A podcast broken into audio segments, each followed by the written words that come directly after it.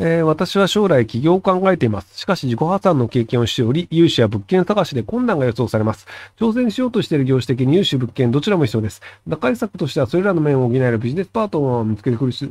のでしょうか。ご意見をお聞かせください。えっと、自己破産しても一応ごねんでデータ消せるはずですよ。なので、あの、なんか信用保証協会みたいなところに、そのなんか、個人情報をこれ消してくださいみたいなの言うと、一応消してくれるはずなので、なのでごねんぐらいで再起可能なんじゃないですかね。とはいえ、あの、起業するということは、基本的にはその、スタッフだったり多くの人と一緒に仕事をするっていうことなので、なのでビジネスパートナーを見つけるっていうのは時間の問題でやることになるので、最初からそれやってもいいんじゃないかなと思いますけど。あの、自己破産自体は実はペナルティほぼないんですよ。で、自己破産をするために、その自己破産をしたので借金を返せませんっていうのをやると、クレジットカード系のところの信販会社とかにペナルティが入るんですよ。なので、一切誰にも借金してない状態で自己破産しましたってなると、別にその自己破産したという情報は一応官報には載るんですけど、で別にその官報にの名前が載ってるから、じゃあ金貸さないっていうところって僕が知る限りほぼないので、なので、えっと、取締役になれないとかはあるんですけど、それも自己破産終わってから、だから自己破産するとごねんだかじゅうねんだかなれないとかなんですけど、それも時間が経てば解決するので。なので、で、実際、なれるんですよ。取締役。要は、その、自己破産した人が、取締役として、じゃあ会社の登記に名前書くじゃないですか。で、なんか印鑑証明とか出すじゃないですか。で、法務局に持ってくじゃないですか。法務局の人は、その人が自己破産を過去にしたかどうかのチェックは実はしていません。なので、あの、誰でもなれるんですよ、取締役。で、ただ、それを何らかで誰かが調べて、このなんか登記おかしいよねってなった場合は、その法務局の人が、あ、確かにこれはおかしいよねって言って、その会社の方で、登記の情報間違ってるからこれ何とかしてくださいとか、取締役から新しく信任、再任してくださいってなるんですけど、現状日本は調べるというシステムはなってないので、あの、自己破産した次の日に会社の取締役になってもバレません。まあ、そのトラブル起こしたり調べられたりしたらバレますけど、基本的にはそういうザルな国なので、なので、あの、気にしなくていいんじゃないかなと思うんですけど。まあ、そのマイナンバー制度とかがきちんと普及して、そのなんか、自己破産した時のマイナンバーカードのナンバー、その情報が登録されて、取締、取締役になる時もそのマイナンバーが必要ですとかになると、多分自動的にそのアウトですってなるかもしれないですけど、今のところそういう話は聞かないので、全然大丈夫なんじゃないかなと思います。えっと、バレないけどそれ法律違反だぞ。はい、法律違反です。なので気をつけてください。はい。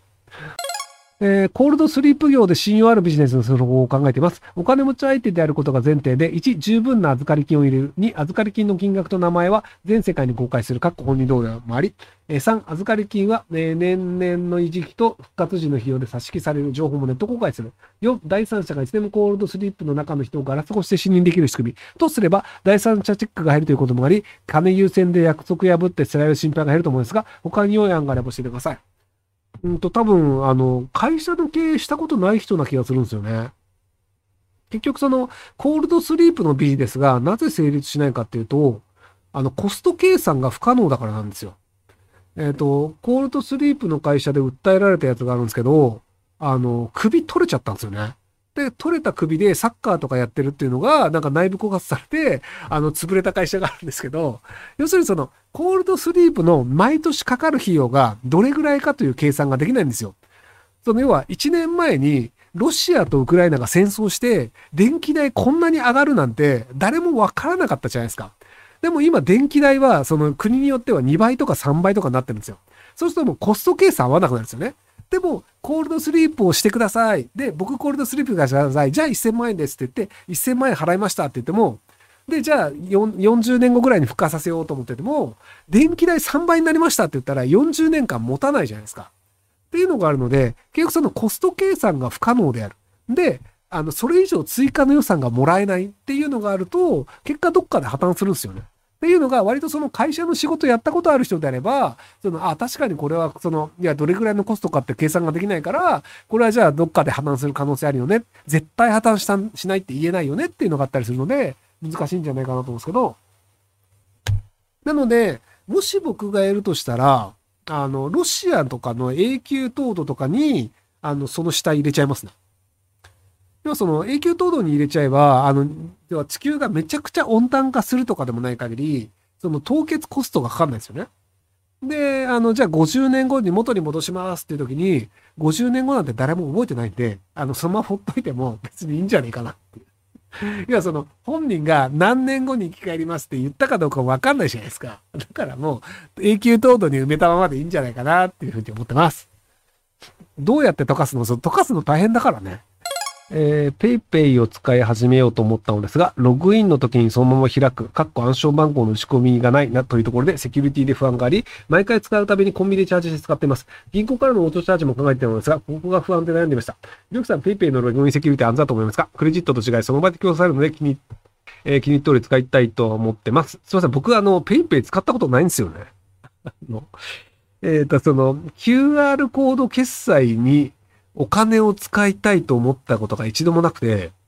あの、と、なんか、昔だとペイペイで、なんかその、お金を払うと、なんかあの、キャッシュバックキャンペーンとかがあって、そのキャッシュバックキャンペーンがあるからペイペイ使うまではまだ理解できたんですけど、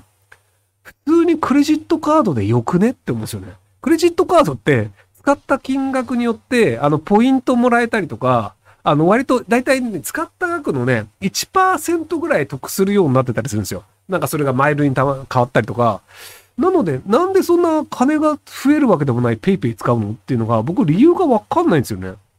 で、別にそのコンビニとかでペイペイで払いますとか、スイカで払いますとか、クレカで払いますって作業一緒じゃないですか。あ、スイカ OK です。あの、スイカはクレジットカードで決す、あの、チャージできるので、なのであの、スイカで使っ、払ったのもクレジットカード分のポイントもらえるっていうのがあるので、なので、なんか、なぜペイペイを使いたがるのかっていうのが僕全然わかんないんですよね。なんか、その、具体的な、そのクレジットカードを持てませんとか、そういうなんか理由が、その特別な理由がない人で、その、ペイペイを使う理由が未だに僕合理的にわかんないんですよ。